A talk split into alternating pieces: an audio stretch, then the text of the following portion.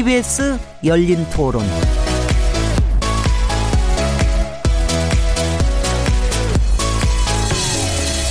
안녕하세요. 묻는다, 듣는다, 통한다. KBS 열린 토론 진행자 시민 김진혜입니다.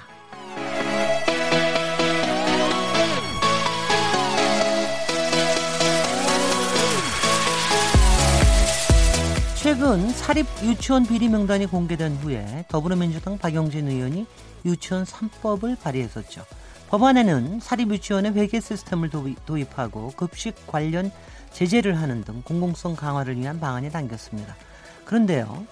유치원 3법 논의가 진통을 겪으면서 제자리 걸음을 이어가고 있습니다. 오늘도 예정됐던 국회 교육위원회도 다음 달 3일로 미뤄졌는데요. 오늘 KBS 열린 토론에서는 논란이 되고 있는 부분과 함께 사립 유치원 비리 근절을 막기 위한 어, 방안들에 대해서 집중적으로 얘기 나눠보도록 하겠습니다. 11월 28일 KBS 열린 토론 지금 시작합니다.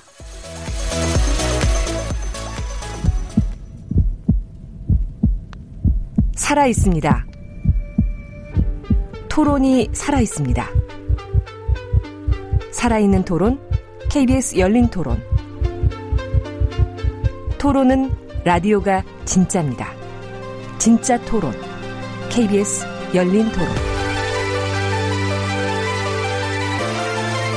KBS 열린 토론 청취자 여러분께서 토론에 참여하실 수 있는 방법 안내해 드리겠습니다. 유치원 공공성 강화를 위한 유치원 3법이 진통을 겪고 있는 가장 큰 이유가 이유 중 하나가 사유재산 논란입니다. 여러분은 유치원을 설립자의 사유재산으로 봐야 한다고 보십니까? 비영리 기관으로 봐야 한다고 보십니까? 여러분의 의견을 보내주세요. 또한 정부가 유치원 비리 근절 대책으로 국공립 유치원을 늘리고 사립 유치원에 대한 관리 감독을 강화하겠다고 밝혔는데요. 국공립 유치원을 늘리는 부분에 대한 여러분의 의견과 덧붙일 얘기들이 있으시다면 문자로 보내주십시오. 샤프 9730번으로 참여하실 수 있고요. 단문은 50원, 장문은 100원의 정보 이용료가 붙습니다. KBS 모바일 콩 그리고 트위터 계정 KBS 오픈을 통해서도 무료로 참여하실 수 있습니다. 어, KBS 열린 토론은 매일 새벽 1시에 재방송됩니다. 그리고 팟캐스트로도 들으실 수 있고요. 청취자 여러분의 열띤 참여를 기대합니다.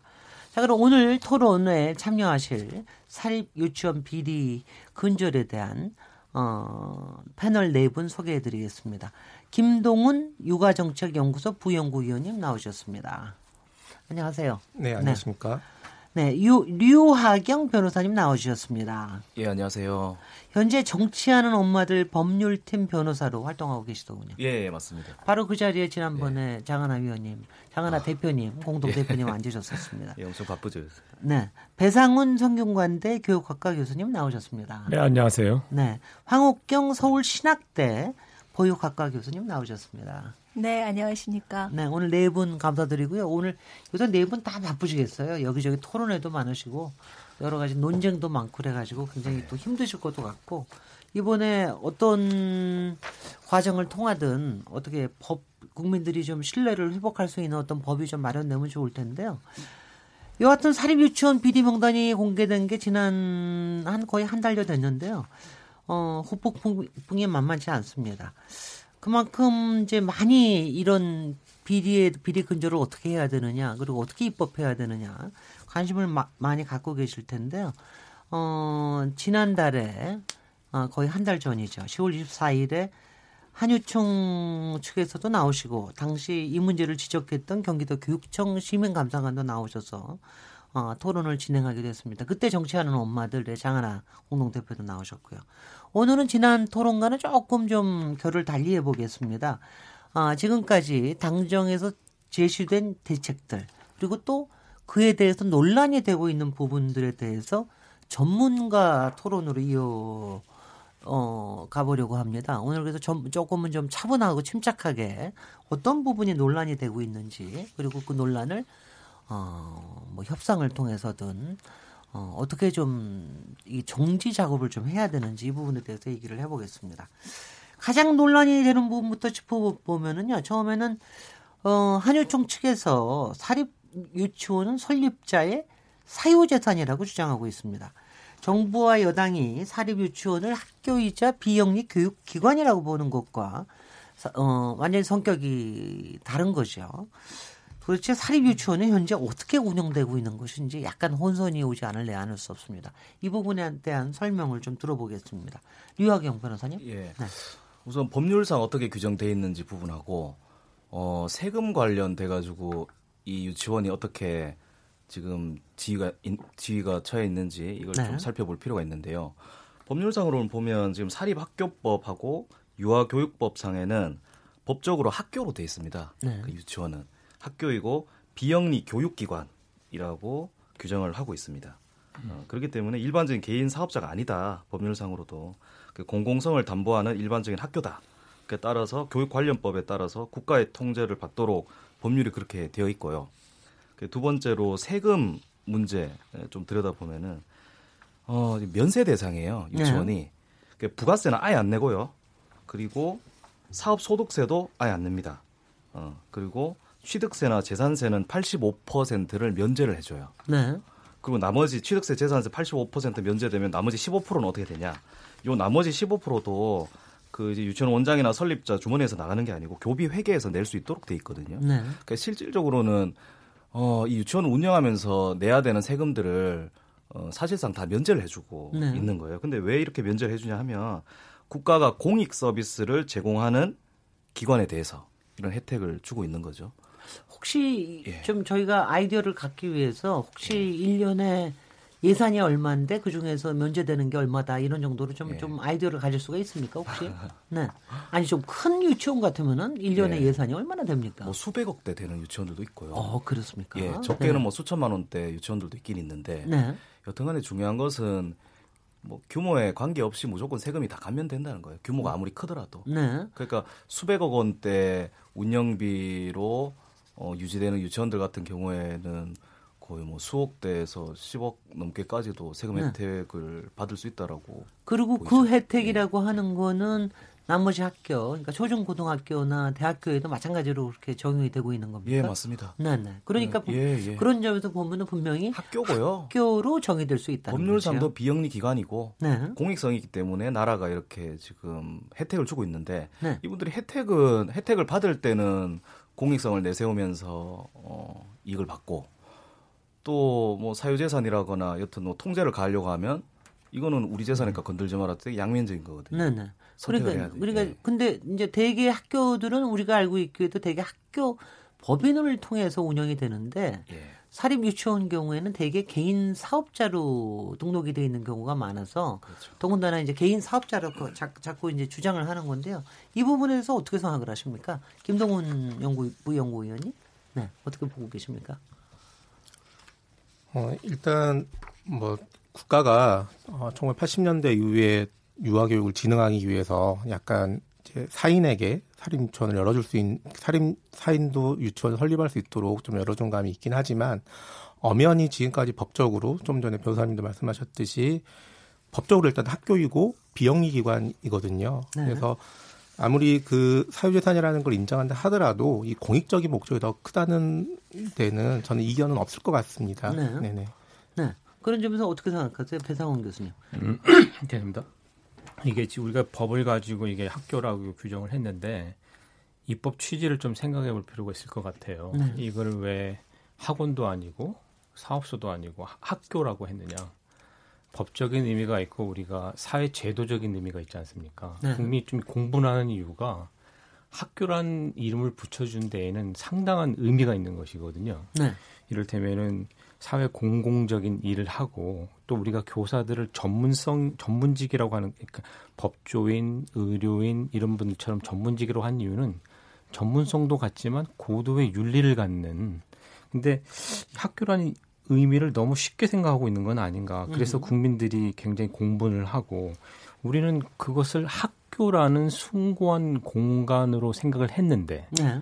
나는 사업자다. 그러니까 이게 인지가 부조화가 되는 거예요. 네. 그러니까 학교라고 생각했을 때 그곳에서 일하는 사람들에게 기대되는 것이 있지 않습니까? 네. 그러니까 전혀 다른 행동을 보이니까. 그래서 저는 이참에 우리가 유치원에 대한 우리 전체 국민과 그분들의 교육 철학이 뭔가 그냥 이게 돈 벌고 어, 돈 받고 돈 버는 것인가? 그래서 저는 학교라는 의미를 부여했다는 게 굉장히 중요하기 때문에 그게 윤리적이든 집단의 큰 행동 네. 강령이든 그런 문제도 좀 짚어봐야 되지 않나 저는 그런 생각이 좀 듭니다. 황학경 교수님은 특히 보육학과 교수님이시라서 이런 부분들에서 더 깊이 생각하셨을 것 같은데요. 글쎄요, 오늘은 네. 저가 혹은 혼자서 조금 결이 다른 말씀을 드릴 것 같다는 예상을 좀 제가 저는 해보는데요. 네. 어, 유치원을 완전히 학교하고 동일시된 개념을 저희 유아교육계 쪽에서 갖고 있다. 음. 일단 법 적용 측면은 사립학교 교육법에 적용을 받고 있지만 사실은 그게 정부의 주무부처의 관장부서가 교육부이기 때문에 그런 법령 하에 영향 하에 있는 것이고요. 그리고 유치원의 재원 출연의 부분은 분명히 앞서서도 말씀하셨지만 개인 자산의 출연 부분이 있고 일부이기는 하지만 재산세도 납부하고 있는 데다가 그리고 이분들이 운영할 때 고유번호증을 받죠. 근데 그 고유번, 고유번호증이 그 유치원 운영자입니다. 그리고 유치원 설립의 부지는 학교 부지가 아니라 유치원 부지입니다.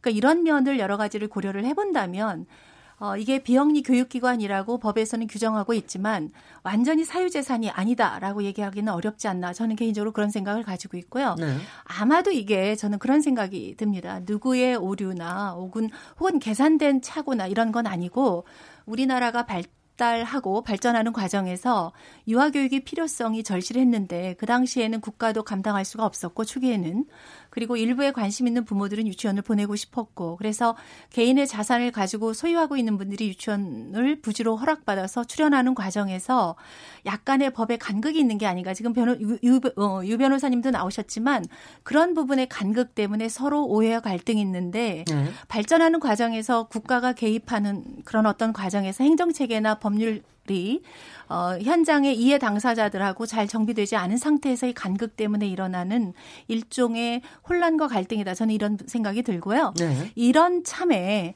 이 유치원의 교육 기능과 그다음에 법적 그 영향에 있는 내용들의 갈등이 무엇인지를 확연하게 확인해서 좀 정리할 필요가 있겠다. 저는 그런 생각을 갖습니다. 네. 오늘 토론하면서 차후에 공공이라는 부분과 그리고 국공립이라는 부분 그리고 민간이라는 부분의 개념이 어떻게 차이가 나게 우리가 적용하고 사용하고 있고 그 부분이 어떻게 다르기 때문에 이 부분의 유치원에서의 사유재산의 주장의 일부분이 일면 타당하다라는 네. 말씀을 더 추 드리도록 하겠습니다. 예, 예. 그렇게 하시고요. 네. 바로 그 첫 번째 쟁점이 사유 재산 을 인정해 달라라고 하는 겁니다. 근데 저는 이 부분에 대해서는 저도 좀 헷갈리는데요. 그러니까 사유 재산이라 하면 뭐 재산세를 내고 운운하는 그 그게 아니라 이게 소유로 분명히 등록이 돼 있고 만약 이 업무를 관뒀을 때는 다른 데다 처분하는 그 다른 데다 또 그냥 사유재산으로 처분할 수 있다라는 얘기 그렇죠. 의미로 하나의 사유재산. 그다음에 그런 사유재산에 대해서 이거를 공공의 목적으로 사용을 하고 있으니까 이 부분에 대해서 임대료를 자가 계상 임대료로 계상해 달라라고 하는 이제 이런 한유총의 주장이 있는 건데 이 두 가지 부분에 대해서 좀 해석을 해주시면 이건 변호사님이 해석을 해주셔야 됩니까? 어떻게? 네, 제가 네 설명을 좀 드리면은 네 우선 첫 번째로는 사유재산이냐 네. 맞습니다. 예, 사유재산임을 부정하는 게 아니에요. 네.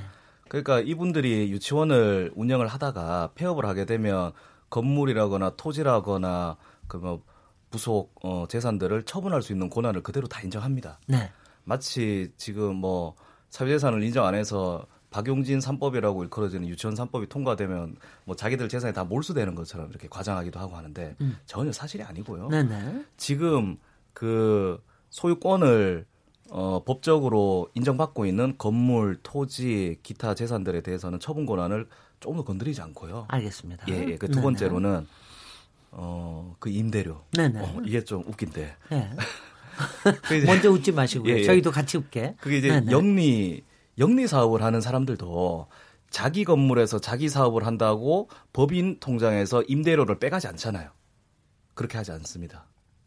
그렇게 예. 하는 사람들도 있을걸요, 아마 근데? 어, 그렇게 되면 이제 회계상 좀 문제가 되게 되고요. 네. 예. 그러니까, 어, 자기 건물에서 자기 사업을 하는 자가 법인 통장에서 스스로 임대료를 계상해서 받아갈 수 없게 되어 있, 는데 네. 어, 이게 뭐냐면 자가 계상 임대료라는 것은 회계상 없는, 없는 개념인데 지금 한유총을 위시로 한 유치원 이 업계에서 좀 창의적으로 만들어 내고 있는 개념이다 이런 생각이 좀 들어요. 근데 하물며 영리 기관의 경우에도 회계법상으로나 뭐 기타 다른 관련 법률상 어, 임대료를 스스로 자가 계상하는 사례나 어, 규칙이 없는데 이게 지금 비영리 기관이라고 하면서 그 세제 혜택까지도 이렇게 많이 받고 있는 유치원이 임대료까지 나라에서 내놓으라고 하는 것은 이건 좀 어, 회계 원칙이나 법규에도 어긋나고 그걸 넘어가지고 기본적인 좀 윤리 의식도 좀 부족한 게 아닌가. 혹시 그거 조금 설명해 주시겠습니까? 예. 자가 계상 임대료라는 게 무슨 뜻입니까? 어, 그러니까 이제 임대료를 자그내 내 집을 예, 자가라는 예. 게내 집이라는 그 뜻입니까? 예, 예, 네네. 예, 예. 그러니까 내가 소유하고 있는 내 건물에서 네. 내가 사업을 하고 있으니까 이 공금에서 네. 임대료를 내 개인 통장으로 얼마를 매달씩 이렇게 옮길 수 있다. 네. 이게 쉽게 말해서 자가 계상이라는 건데. 네, 네. 예. 이것은 사실 인정이 안 되는. 아니 그러니까 다른 예, 어떤 예. 상법에서도 인정이 안 됩니까? 어. 상법 규정에 뭐 이게 자가 계상이라는 게 있지는 않습니다. 네. 예. 근데 회계에 있어 가지고 이렇게 계산하지 않는다는 거죠. 예, 예. 이렇게 되면은 사실 뭐 횡령이 될 수 있죠. 아, 그렇게 되는 겁니까? 네, 네. 예, 예. 네. 그 말씀 그러니까 그리고 그다음에 이, 왕이면 하나 더 저 여쭤보면은 그러니까 여태까지는 이런 임, 자가 계상 임대료라는 항목이 없었던 거죠 회계상. 제가 여태까지는. 알기로는 없고요. 네. 제가 주위의 회계사분들한테 물어봐도 없었다라고 이야기. 얘기. 그러니까 아니 그러니까 제가 그러니까 유치원 경우에요. 유치원의 경우에요. 지금까지는 네. 그런 게 없었죠. 예, 예. 그러면은 앞으로는 요번에 이제 법률을 개정을 할때 예. 이것을 만들어 달라는 이 규정을 만들어 달라는 요구입니까? 이것이 한유총의 요구입니까? 한유총의 요구인데요. 네. 입법까지 해달라는 요구인지는 아직 정확하게는 모르겠어요. 네. 혹시 이 부분에 대해서 알고 계신 분 계시는지요? 그러니까 현재 김동훈 네, 네 현재 지금 사학기관 재무의 규칙에 보면 네. 이제 거기에서는 소위 말하는 이제 유치원 총연합회 쪽에서 말하는 사유재산 공적 이용료라는 그 항목이 네. 재무회계 규칙에 필요하다라는 게 이제 현재 유치원 연합회 쪽의 기본적인 주장인 사항인 거고요. 현재 지금 작년부터 시행되고 있는 사학기관 재무회 규칙상에서는 네. 현재는 그걸 인정하고 있지 않습니다. 네네. 네. 않기 때문에 이제 연합회 어, 어, 사립 유치원 쪽에서는 지속적으로 어 거기에 대한 것을 인정을 해달라. 그러니까 현재 재무회계 규칙이 잘못돼 있다. 네. 그러니까 우리는 인정할 수가 없다라는 이제 그런 요구를 계속 하고 있는 것이죠. 네네. 네, 제가 부가적으로 조금 더 말씀드리면은요. 어, 제가 네. 알고 있기로는 임대료를 네. 요구하는 부분은 에듀파인든 공공의 재무회계 규칙을 완전히 준수하게 하고 사립 유치원의 공공적 기능을 강화하는 요구를 더 많이 하시게 되면 유치원이 그렇게 이용 활용이 될 경우에 임대료를 부과해야 되는 게 아닌가라는 논거를 펼치고 있는 것을 저는 그렇게 이해하고 있고요. 그 네. 맥락 자체가 국공립 유치원이나 이런 그 공공이라고 하는 것, 공공의 시설이라고 하는 것들이 모두 다 국유지나 혹은 지방 그 토지에서 어 재물도 재원도 투입이 되고 그 뭐죠 재원도 투입이 되고 그 다음에 재물도 네 하고 네. 있기 때문에 그것과 같은 규정을 좀 적용을 한다면 본인들의 사유재산이 투입이 된 거기 때문에 그 부분에 대한 국가에서 사용하는 임대료를 주어야 하는 마땅한 게 아닌가 이런 주장을 하고 있는 것으로 저는 그렇게 듣고 있습니다. 네네 네. 그 주장에 더 어떻게 생각하십니까 배상 배상 네, 이 문제와 관련해서 네. 이미 뭐 세 분이 잘 말씀을 나눠서 네. 저는 약간 당혹스러운 게 있는데 저는 이제 초, 중, 고, 대학 대학교의 사립대학 사립학교를 많이 연구를 해보고 그래서 네. 거기선 사유재산이라는 얘기는 나오지 않죠. 그러니까 사인이 아, 교육을 목적으로 자기의 재산을 내고 그건 학교 법인의 재산이지 네. 어느 한 사람에게 귀속되지 않기 때문에 차제의 이 문제가 그 법적으로 명확해지지가 않으면 계속 이 논란은 계속 있을 거라고 봐요. 그러니까 네네. 자기 재산을 교육 목적으로 인해서 공여를 하고 그 목적에 달성하게 되면 학교 법인의 재산이 되고 교육 목적으로 이루어지기 때문에 누가 그 임대료를 가져가고 가져가지 가져간다 이런 논의 자체가 상정이 안 되는 것인데 네. 지금 이게 내 건데 교육 목적으로 쓰든지 그래서 이게 지금 기존의 사립학교라는 큰 제도하고 상당히 충돌이 돼요. 네. 그래서 어떻게 이게 유치원이 이렇게 맨 처음에 제도가 설계가 됐을까? 저는 참 이번에 들여다보면서 상당히 참 재밌다. 이렇게. 아마 교수님께서 좀 놀라셨을 어, 텐데요. 네, 네. 이게 개념의 갈등이 있고 정리가 안 돼서 그래요. 유치원 그렇죠. 유아교육법 7조에 의하면 유치원의 유형 분류가 세 가지로 나와 있어요. 국립 유치원, 그다음에 공립 유치원, 그다음에 사립 유치원이에요. 네. 사립 유치원은 법인 또는 사인이 설립 경영하는 유치원이에요. 어, 그런데 이제 교수님께서 말씀하신 학교라고 하는 것, 대학이라고 하는 것은 법인이죠. 근데 유치원, 사립 유치원의 대부분은 80, 제가 알기로는 통계적으로 87% 정도가 법인이 아니고 개인이 운영하는 그야말로 사립 유치원입니다. 네. 그래서 그 간극이 있기 때문에 유치원 운영자들이 개인 자산이다라는 주장을 어, 그 설명을 계속해서 하시는 겁니다. 네. 그러니까 이게 법인 형태로 운영되고 있는 그렇죠. 형태가 아니라는 거죠. 저는 그래서 네. 이게 법인으로 하는 게 이유가 있어요. 네. 옛날에 국가가 재원이 없을 때 민간인들이 사재를 털어서 교육 활동에 종사하는 것은 어쩔 수 없었을 것이고 그러나 이제 나라가 부강하고 있으니 사립학교가 돼도 이제 재산 정부 예산을 투입해서 부족한 부분을 메꿔주고 하는데 개인 재산으로 두지 않는 이유는 안정적이어야 되거든요. 네. 학교에 다니고 교사도 있고 교육과정도 운영돼야 되는데 개인이 파산하고 또는 개인이 여러 가지 이해관계 얽히고 권리관계 얽히면 교육 활동의 영속성이 되지 않기 때문에 나중에 우리가 이제 발전 방향 얘기 나오겠지만 기본적으로 사립학교로 가면 모든 사람 머릿속에는 학교라는 하나의 그 상정된 법인의 재산이지 네. 누구의 것이고 그걸 썼기 때문에 내, 내 몫을 가져가야 되고 그 차제 이 문제를 좀 근데 맨 처음에 시작될 때 유치원을 이렇게 사인이라는 것을 일반 사립학교엔 그런 규정은 없거든요. 네. 근데 저는 궁금한 거예요. 그러니까 저는 궁금한 있어요. 거예요. 왜 유치원만 사인이 경영할 수 있게 하고 사유 재산으로 하고 내 몫은 가져갈 수 있게 했을까? 이제 아마도 오늘 주된 토론의 주제는 아닐 것 같아서 제가 말씀을 좀 삼가하는데요. 네. 우리나라의 유치원 제도, 제도라고 하면 좀 그렇지만 유치원이라는 서비스가 시작되게 된 배경하고도 맞, 맞물리는 부분이에요. 학교라고 하거나 교육이라고 하면 그야말로 보편주의에 입각해서 어, 대상의 공공성도 있고 전달 체계의 공공성도 있고 재정의 공공성, 공공성이 여러 부분이 있는데 교육이라고 하면은 주로 이제 대상의 공공성이 보편주의를 안고 시작을 하죠. 근데 유치원 같은 경우는 그런 배경을 갖고 있지 않았어요. 어, 필요로 하는 사람, 요구가 있는 사람에게만 주어졌던 어떤 교육의 경험이었거든요. 그런데 어, 이게 교육의 모양을 갖추다 보니까 교육부 산하로 들어가게 된 행정구조의 그런 담당 부처의 결정 부분이 또 있었던 말이에요. 네. 그런 역사적 발전 과정 속에서 법적으로 약간의 간극들이 생겨난 거예요. 그 유아교육법 생겨 몇 년도입니까? 1981년 2년 그 어간인 것으로 제가 알고 있습니다. 네. 그렇기 때문에 그 어간에 지난 뭐 3, 40년 동안의 발전하는 과정에서 국가가 유아교육에 관심을 갖게 되고 공공의 재원이 투입되는 과정에서의 법률 정비가 그 요구가 변하고 그다음에 서비스 공급이 변하는 그것을 따라가지 못했기 때문에 생겨난 간극들이 현재 갈등으로 네, 그 보여지는 그 면도 있지 않다. 근데 요거 좀 여쭤볼게요. 근데 여태까지는 그런 문제가 없었는데 뭐 임대료를 계상해 달라는 얘기도 없었고 왜 지금 와서 임대료 계상을 요구를 하느냐. 그거는 이제 아까 황옥경 교수님이 잠깐 힌트를 하신 게 이제부터는 앞으로 이제 일종의 이제 공익적인 회계 시스템을 갖춰야 된다 그러니까 그것 때문에 그러니까 말하자면 이제 제가 조금 이렇게 조금 심하게 얘기하자면은 여태까지는 무슨 그게 인건비 쪽으로든 모르든지 간에 어떻게 어떻게 좀 이렇게 할 수 있었는데 앞으로는 그런 게 할 게할 때가 좀 마땅치가 않으니까 이제는 명확하게 아이템을 하나 갖춰달라 그런 뜻으로 볼 수 있습니까? 예, 이게 네네. 사실 네. 좀 압박이 류학인 교수 예, 예. 변호사님 압박이 지금 들어오고 있잖아요. 네. 박용진 3법 하에서는 회계도 좀 투명화가 되고 예. 또는 뭐 지원금을 보조금화 해가지고 네. 함부로 교육 목적으로 사용 못하게 한다거나 네.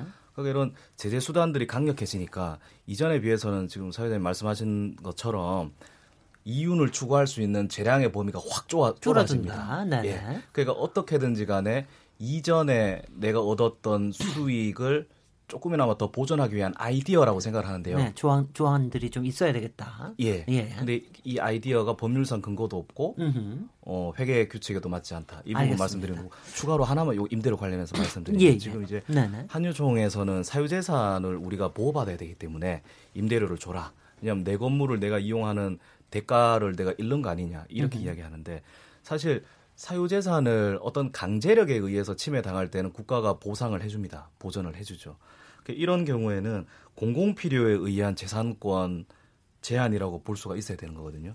근데 이것은 어 사실 사립유치원 인가행위는 사립유치원을 설립하려는 자가 그 설립 기준에 따라서 시설 설비를 갖추어서 스스로 자발적으로 교육 사업에 제공하는 거거든요. 그 국가가 강제로 이 건물을 이렇게 이용하도록 하는 게 애초에 아니었습니다. 그러니까 강제력도 없기 때문에 국가에게 보전이나 보상을 요구하는 것은 전혀 맞지 않다. 그 점에 대해서 혹시 뭐 반론하실 분 계십니까? 그 점에 대해서 저는 조금 이해는 돼요. 네, 왜냐하면 당초에 사립학교라고 하면 교육적인 숭고한 뜻을 가지고 자기 재산을 희사해서 어, 후진 양성을 위해서 쓰고자 하는 숭고한 뜻이 있었고 또 법인을 통해서 학교를 실질적으로 이렇게 장악하고 운영하는 면이 있었는데 대부분의 유치원 이분들은 이제 생계형 그런 뜻이라기보다는 내 재산을 투자해서 교육적 목적도 달성하지만 나의 생계도 관심이 있었단 말이죠. 그러니까 그것을 한순간에 이제 지금 전체적인 큰 흐름이 이제 유치원도 큰 공교육 체제로 끌어들이려고 하니 나는 생계형으로 시작됐는데 이렇게 가다가 보면은 상당히 이제 압박과 위협을 느끼는 거죠. 음흠. 그렇다면 공공으로 내 생계를 해결할 수 있는 방법이 그걸 개상하는 것이다. 네. 근데 그런 의도도 알고 풀어줘야지. 네. 그건 당연히 뭐 아니다. 그래 버리면 이게 이제 파국으로 갈 수도 있어요. 왜냐하면 네. 순간 뜻을 가지고 내가 사립 대학을 만들고 사립 학교를 만들겠다고 시작한 분이 분도 많기 때문에 그걸 완전히 테러를 막아버리고 이거는 뭐 니네가 음. 희사했으니까 큰 공격 흐름에서 저는 그렇게 가야 맞, 맞긴 맞는데 그러니까 음. 국가가 그런 점까지 고려해서 네. 이분들이 맨 처음에 나는 내 재산 요만큼 빌딩 하나를 투자해서 아이들 받고 가르치고 나도 먹고 살겠다. 네. 그거를 우리가 지금 와서 딱 끊고 네. 사실 국가가 어떻게 보면 비겁한 거거든요. 네. 국가가 자기 돈을 투자해서 유아 교육을 했어야 되는데 네. 어려웠기 때문에 민간 걸 쓴 거예요. 근데 이제 아니, 와서 그런데요. 네. 제가 그 점에서 또 제가 또 하나 의문을 가지고 있는 게 만약 사립 유치원이 국립 유치원이나 공립 유치원과 달리 누리과정의 예산 지원을 전혀 받지 않는다면 그렇다면 이런 모든 문제들이 하나도 거론될 필요가 없는 거죠. 그럼요. 그런 거죠. 예. 그렇게 되면은 뭐 사유 재산권에 대한 얘기든 예. 어떻게 하든 별로 문제가 안 돼. 여태까지는 솔직히 그래 그렇게 해왔다가 80 아까 1년이라고 그러셨습니까? 그렇게 쭉 해왔다가 누리 과정 예산의 지원이 2012년부터인가 그랬죠. 그때부터 지원이 되면서 이 문제가 불거지기 시작을 한 거죠. 사립학교도 마찬가지예요. 그 부분을 몇 가지 좀 아, 사립, 다시 잠깐만요. 네, 네. 네. 사, 말씀하십시오. 사립학교도 네. 마찬가지인데요. 네. 원래 사립학교는 자율성이 굉장히 중시되고 네. 스스로 자치해야 되는데 사립학교가 납입금만 가지고로 운영이 안 되니까 아, 지금도 그렇습니다. 정부가 재정결함 보조라고 해서 모자란 부분을 다 메꿔줘요. 아, 교수 인건비. 네네. 네. 그러니까 사립학교에 대해서도 교육감이 지도 감독을 하고 교사를 뽑는데 공립학교에 준하게 하고 재산을 함부로 움직일 수 없게 학교 법인 교비회계 법인회계 나누고 음. 그러니까 사립학교도 그런 역사를 밟아갔어요. 알겠습니다. 몇 가지 말씀을 제가 좀 네네. 드리고 싶습니다. 네. 어, 아까 변호사님께서 말씀하셨는데 공공의 필요에 의한 재산권 제한 보전이 필요하다 이 말씀하셨는데 이들이 유치원을 인, 인허가 받는 허가 받는 과정에서 이런 부분의 명시가 있지 않았을 것이고요 분명히 그리고 또 한 가지 말씀을 드리면 우리나라가 아까 말씀드린 대로 유치원이 발전하는 어린이집도 비슷한 과정을 거치고 있는데요.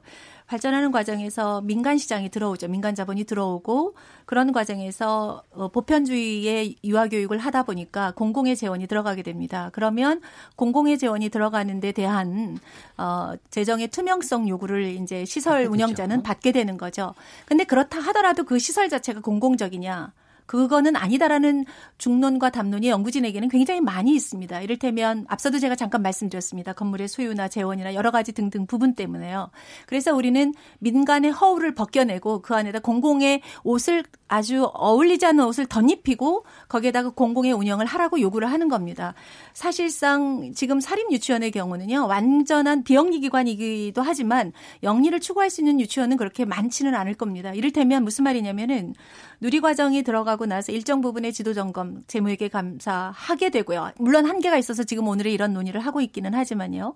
시설을 인허가하는 과정도 있고 그래서 완전하게 우리가 생각하는 만큼 영리를 추구하고 있다 이런 것은 일정 부분의 오해도 있을 수 있다는 말씀을 드리고요. 네. 그리고 누리 과정 부분 말씀을 좀 드리면요.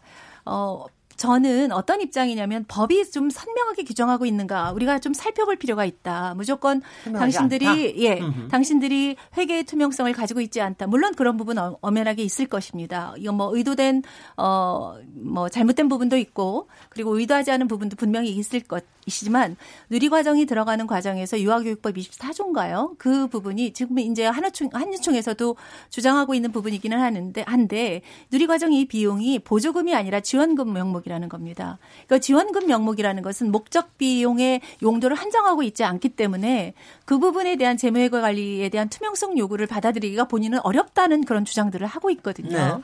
그래서 지금 이제 교육부에서 나온 보완책이 보조금 보조금으로 전환하겠다 그렇게 이야기하는데 워낙에 이 누리과정 비용 자체가 부모들에게 주는 지원금이기 때문에 이건 보조금의 성격이 다르다라는 논란을 지금 하고 있는 그런 상황입니다. 네, 그 부분에 대해서는 먼저 황옥경 교수님 얘기를 꺼내셨으니까 네. 그래도 짚고는 넘어가야 될 것 같아요. 여태까지 지원금의 성격이었기 때문에 하나하나를 체크하기가 솔직히는 조금 불, 조금 불분명한 점이 없지 않았다. 그래서 이제부터 이제 보조금 형식으로 더 바꾸고 확실하게 이제 투명성을 체크를 하겠다고 그러는 건데 이 부분에 대한 한유총의 주장에 대해서는 어떻게 생각하십니까?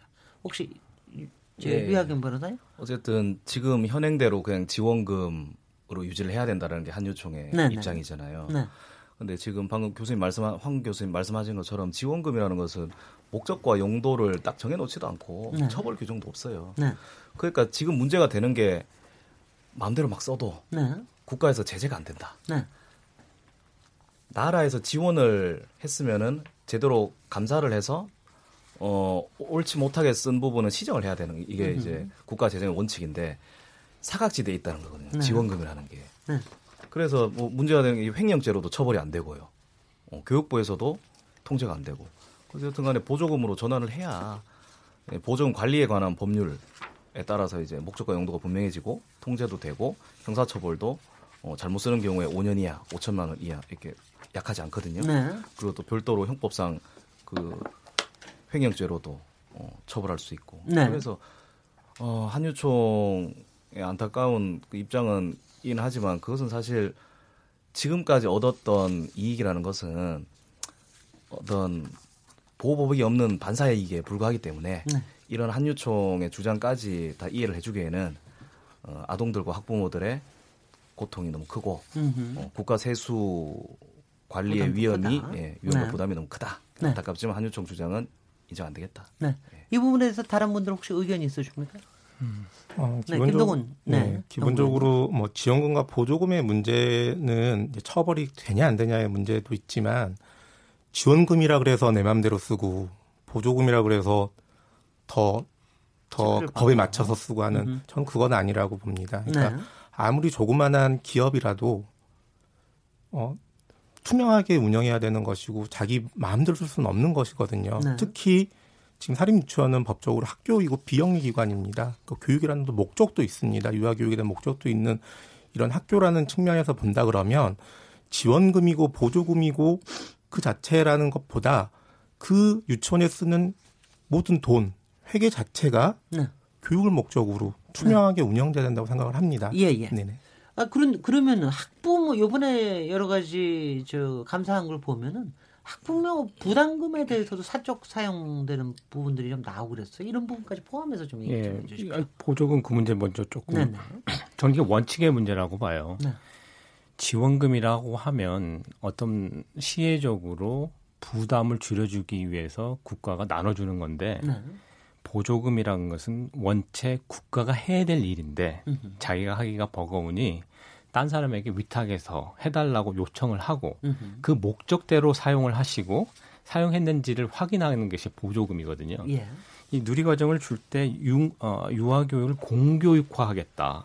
국가의 교육 체제로 가져오겠다는 그런 취지가 있었어요. 그러니까 국가가 해야 될 일이거든요. 그 법에도 국가와 지방단체단체가 하게 돼 있고, 그러니까 원칙은 보조금이 맞고요. 그 네. 보조금대로 되고 그것을 어, 개인 유치원 하시는 분들이 국가 일을 대행한다는 거죠. 그렇게 봐야 돼서 보조금으로 봐야 될 것 같고 분담금 문제도 아까 박사님 말씀하신 대로 이게 뭐 나한테 납입해서 내 주머니 들어왔으니까 내가 알아서 쓰겠다라는 것은 개인 사업자 관점이고 네네. 네.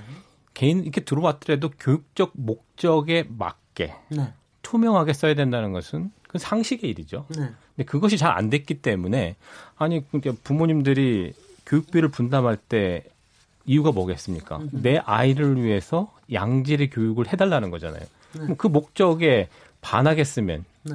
정의롭지 않은 거죠.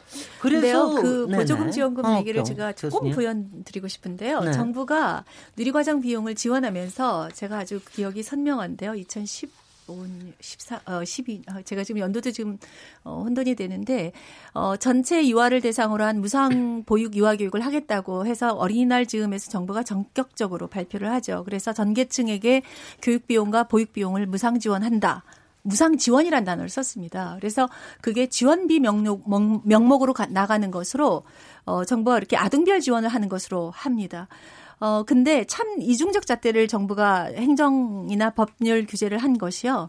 어린이집은 누리과정 비용이 보조금으로 지원이 되고 있습니다. 네, 유치원은 지원금으로 되어 있어요. 그러니까 이게 법 규정이 똑같은 비, 국민의 세수가 공공의 재원이 투입되고 있는데도 불구하고 두 기관이 서로 다른 명목상으로 비용이 사용이 되고 있단 말이에요. 그래서 왜, 왜 그렇게 됐습니까? 어, 모르겠습니다. 저도 사실은 그 왜 그러 왜 달리됐는지는 모르겠는데 그냥 추정해 보건데 어린이집은 보건복지부 관할입니다. 그리고 네. 어 유치원은 아시다시피 교육부 관할이죠. 네. 그러다 보니까 교육 행정 체계 체계 문제에서 그렇게 비롯되지 않았나 이런 생각을 하고요. 그래서 이제 갈등이 더 보조금이냐 지원금이냐에 대한 논란이 더 많이 있는 거고 지원금의 명, 명목은 특수 목적비를 어, 규정하지 않는다 이런 주장을 하게 된 겁니다. 네네. 네. 제가 네. 다시 한 말씀드리면 어린이집은 보조금이라고 그러는데 어린이집도 똑같이 지금 유치원과 마찬가지로 지금 지원금 학부모에게 나오는 지원금 형태인 거거든요. 네.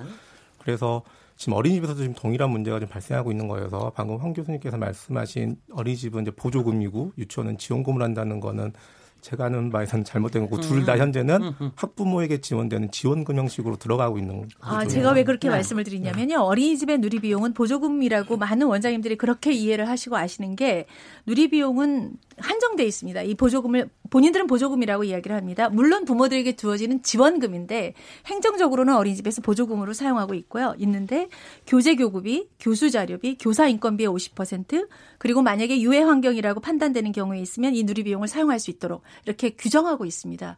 그러니까 똑같은 지원비를 할지라도 한 곳에서는 보조금의 의미로 목적 비용을 한정하고 있고요. 한쪽에서는 그 규정이 없고 그런 상황입니다. 네네. 제가 정리해서 뭐, 말씀드립니다. 예, 예. 뭐 요, 요거 네, 네. 예. 유학인 교수님. 예, 예. 변, 죄송합니다. 변호사님. 예. 네.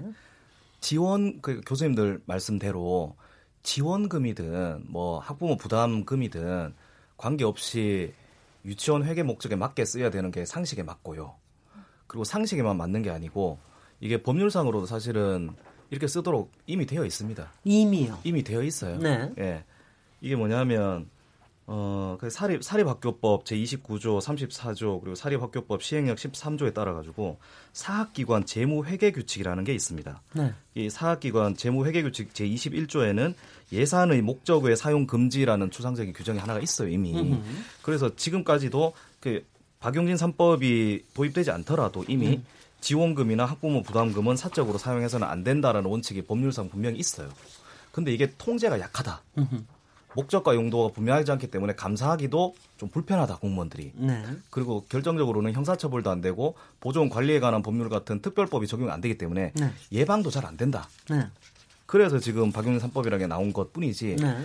이게 뭐 상식에만 우리가 상식만 이야기할 게 아니라 이미 법률에 있다는 거 분명히 말씀드리고요. 알겠습니다. 만약에 이게 지원금이든 학부모 부담금이든 간에 사적을 사적으로 사용하게 되면 이게 사학기관 재무회계 규칙 예산의 목적의 사용 금지 이, 이 규칙에 어긋나기 때문에 교육부나 뭐 보건복지부 어린이집 같은 경우에 이거를 유치원 회계로 다시 환원하도록 시정 명령 정도 할 수 있어요. 약하다는 거죠. 이렇게 좀 일부를 정리를 하면 어떨까 싶습니다. 지금 하여튼 박용진 3법이 가장 이 부분과 관련해서는 가장 지금 음. 최 앞에 나온 법이기 때문에 아마 조항들 다 들여다 보셨을 것 같습니다. 그러니까 여기에 지금 지적하시는 문제점이나 아니면 또 어, 좀 감안해야 된다고 주장하시는 부분이나 이런 부분에서 어, 충분히 반영됐다고 보시는지 아니면은 어떤 부분은 좀 문제가 있으니 좀 더 제고해야 될 필요가 있다는지 이 부분을 조금 정리해서 얘기해 주시면 어떻겠습니까? 배상훈 교수님부터 얘기, 얘기하시죠. 네. 일단은 뭐 급한 불은 껐다고 봅니다. 네. 급한 불이라고 제가 말씀드린 것은 네. 회계 사용의 투명성, 아, 부정 비리의 척결 이런 면에서는 맞아요. 네. 그러나 여전히 이 유치원이 학교인지 공교기관인지 아주 근본적인 문제에 대해서는 얘기를 안 하고 있다는 게전 상당히 안타까워요. 알겠습니다. 그 문제가 해결돼야 다른 문제들이 다 해결되고 원칙이 서야 음. 해결되는데 제가 이제 그 부정비리나 이런 문제를 해결하지 않다는 문제는 아니고 네. 차제에 유치원과 유아교육의 성격이 뭔지에 대한 국민적 합의가 있어야 되고 네. 그에 따라 지금 제도적 지체 현상을 보이고 있는 유아교육법도 필요하면 수정이 돼야 되고. 근데 지금이 어정쩡한 단계거든요. 알겠습니다. 네, 네. 아, 네, 오늘의 논점에서 벗어날까봐 제가 이 학교에 관련된 논쟁은 지금 논의를 안 하고 네, 싶어서 네, 말씀을 참고 포인트만 있었습니다. 해주, 포인트만 근데 해주십시오. 이제 교수님 그냥 궁금하신 거 말씀드리면 유아교육의 유치원이 학교인가에 대한 논란은 저희 연구자 간에 전문가 간에 굉장히 논란이 많이 있는 부분이 있습니다. 사실은. 네, 그래서 아마 법적 스탠스도 약간 좀 애매모호한 스탠스에 있었지 않았나 음. 이런 말씀드립니다. 네네. 네. 예. 지금 뭐 말씀 시작하신 김에 지금 박영진 3법에 대해서 어, 어 글쎄요. 뭐, 뭐 기대, 공공의 뭐. 재원이 들어가는데 그 네. 재원을 제대로 제 몫을 활용해서 효과를 극대화 보도록 한다는 것은 모든 사람이 바라고 희망하는 거일 겁니다. 그리고 네. 그 재원을 받은 기관 기관에서는 또 객관적으로 잘 사용해야 될 책무가 있는 것도 마땅하다고 보여지고요. 그러나 다만 어, 그런 생각을 해봅니다. 오늘의 논점이기도 한데 이제 유, 유치원이라는 것이 국가의 공공성의 제도 안으로 들어오면서 이제 육아의 사회화 이런 몫을 얘기를 하고 있는데 그렇다고 해서 사적 재산에 대한 운영과 소유 등에 대한 모든 것들을 공공성을 강요할 수 있는가라고 얘기하면서 어, 일부 잘못된 운영의 부분들이 있지만 그 모든 것이 부정이나 척결의 대상이라고 일반화해서 이야기하는 건 좀 무리가 있지 않을까 싶고요. 다만 저는 재무 회계 관리에서의 어떤 간극들이 있는 것은 분명히 조정이 필요하다 이런 생각은 하고 있습니다. 네 근데 이게 100번 양보해 가지고요. 네. 우리가 낸 세금이 어떻게 쓰여지고 있는지를 투명하게 보겠다라는 것. 네. 뭐또 100번 양보해서 다른 부분 빼고 그 부분만이라도 어디에 어떻게 쓰여지고 있는지를 보겠다라는 것을 반대할 이유가 있을까? 네. 그게 이제 박용진법의 첫 번째 유아교육 정보 시스템의 에듀파이라는 데다가 네. 이 돈이 들어갔을 때 어디에 어떻게 쓰여진지 예전에는 마치 조그만 장부에다가 수기로 이렇게 썼다가 지웠다가 고치고 영수증도 안 붙이고 으흠. 그러다가 남의 안 보니까 사람의 마음이라는 것이 내 개인적으로 쓰고도 싶고 뭐 아들한테 뭐도 해주고 싶고 그랬을 거 아니겠습니까? 그게 뭐 개인 돈이라면 문제 있겠어요. 그러나 이것이 세금이 들어간 부분이고 공적 재원이 들어간 부분이니까 네. 이 부분까지 반달 명분은 그 누구도 없지 않을까 뭐 그렇게 생각이 됩니다. 예, 예. 어떻게 생각하십니까? 저기 김동훈 연구위원님? 네. 네, 일단 그 3개 법에 대한 개정은 상당히 이제 그 사립유치원의 공공성을 강화할 수 있는 방안이다라는 거에는 기본적으로 동의를 하는데 네. 좀 아쉬운 거는 대부분 이번에 나온 법안들이 이제 결국은 규제 중심으로 되어 있는 것이고 네. 결국은 이제 사립유치원에 대한 그간에 계속 나오고 있는 구조적인 갈등의 문제, 그러니까 학교냐, 뭐 사유재 개인 소유냐에 대한 근본적인 문제를 해결하는 거에 대한 거는 좀 부족한 것 같습니다. 네, 네. 류학영 변호사님 어떻게 보고 계십니까? 예, 일단 뭐 이게 필요 최소한의 법률들이라고 생각이 되고요. 네. 지연된 정의에 가깝다. 어, 지금은 너무 좀 늦었다라는 만시지탄 생각이 들 뿐이지 어, 이것은 반드시 꼭 있어야 됐던 필요 최소한이다. 그뭐 회계 같은 경우에 공신력 있는 어, 회계 프로그램을 사용하게 한다거나 지원금을 보조금화하고 어, 그다음에 급식 관련해서도 조금 더 어, 꼼꼼하게 나라가 어, 살펴볼 수 있도록 어, 사립 유치원들에 대한 통제 권한을 좀 높이고 어, 이런 부분들 박윤진 3법에 대해서는 뭐 당연히 이의가 없고요. 네. 한 가지 뭐 이 자리를 빌어가지고 좀 보완했으면 좋겠다 싶은 점은 그 제19조의 사 부분에 보면은 네. 어, 유치원 운영위원회의 기능이라는 게 있는데 네. 이거를 자문기구라고 보고 있는데 이 자문기구가 아니라 심의기구화 해야 실질적으로 자정 능력을 키우는데 효과적일 것이다라는 네. 의견을 좀 드리고 싶습니다. 네. 요, 여기서 하나 저 좀 말씀드리고 싶은 게 있는데 네. 그 원장 가족이나 친인척을 올리고 예, 급여를 주는 행위에 대해서 음흠. 국민들이 공분을 사지 않습니까? 네네. 저는 그 문제에 대해서는 투명하게 채용되고 네. 어, 자기 역할 다 하고 대가를 받아간다면 왜냐하면은 네. 그죠 그러니까 투명한 게 이슈지 네. 원장 아들이 갔다라는 게 문제가 된다 예, 그런 예. 식으로는 뭐 그러지 않은 게 바람직하다. 저도 그 생각은 상당히 듭니다. 왜냐하면 저도 요양원이나 아니면 복지에 관련된 아니면 특히 뭐 유아에 관련된다 하면 가족 경영들이 꽤 많거든요. 그게 꼭 나쁘다고 볼 수는 없는 아니요, 오히려 같아요. 그 저도 실제로 어린이집 저희 학교에서 위탁해서 운영하고 센터도 운영해보고 하면요. 네. 갑자기 결혼이 생길 경우에 누군가 네. 가족들이 함께 운영하면서 네. 최대의 이익을 그러니까 이익이라는 게 경제적 이익이 아니고요. 안정적인 운영을 유지하는 건 굉장히 좋은 거죠. 그리고 사립 유치원 같은 경우는 본인들의 자산을 온통 다 투입을 했는데요.